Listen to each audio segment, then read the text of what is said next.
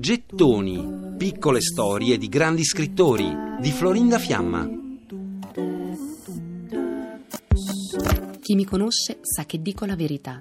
Non mi aspettavo il Nobel.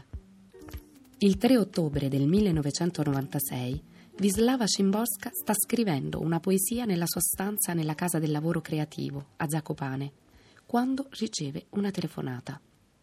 È un funzionario dell'Accademia di Svezia che le comunica ufficialmente che ha vinto il premio Nobel per la letteratura. Lei è disorientata, chiama subito sua sorella per condividere e affrontare la notizia. Intanto inizia l'assedio dei giornalisti e alcuni arrivano con un mazzo di rose rosse alla sua porta. Ironicamente, alla conferenza stampa allestita lì in fretta e furia, Dice ai giornalisti che le chiedono come si sente, sbagliando tra l'altro il suo nome, visto che di fatto non la conoscevano. E Vislava, non Ceslava. Il premio? Devo ancora abituarmi all'idea. Per ora ho avuto giusto il tempo di prendere un calmante e bere un sorso d'acqua. Vislava Szymborska, schiva e riservata, capisce che la gloria del premio le costerà un'attenzione planetaria che non è abituata a sostenere e anche per questo assume un segretario, Mikhail Ruzhnek, che l'aiuterà a proteggere la sua sfera privata e poi diventerà anche un amico, il suo braccio destro.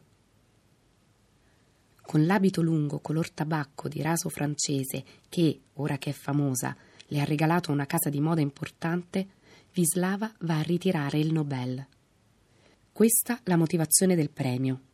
Una poesia che, con ironica precisione, permette al contesto storico e biologico di venire alla luce in frammenti d'umana realtà.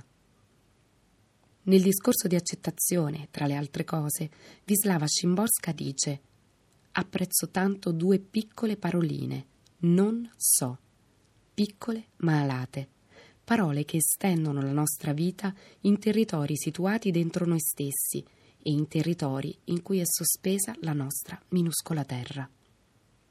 Per lei sono anni di inviti, interviste, presenze, impegno civile e continua fedeltà agli amici. La poetessa si lamenta di tutti gli obblighi conseguenti il premio Nobel, però in realtà le sue abitudini di vita restano le stesse. Continua a leggere le poesie degli amici, a comporre le sue poesie.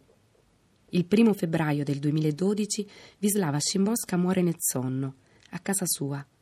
Il giorno del funerale gli altoparlanti diffondevano le note di Black Coffee di Ella Fitzgerald, su cui Vislava desiderava scrivere una poesia e c'era riuscita, l'aveva fatto nell'ultima raccolta. Infine, la melodia di Nulla due volte, che è forse la poesia più nota e che è stata messa in musica, fu poi suonata da un trombettiere a mezzogiorno in punto. Questi i versi. Nulla due volte accade, né accadrà.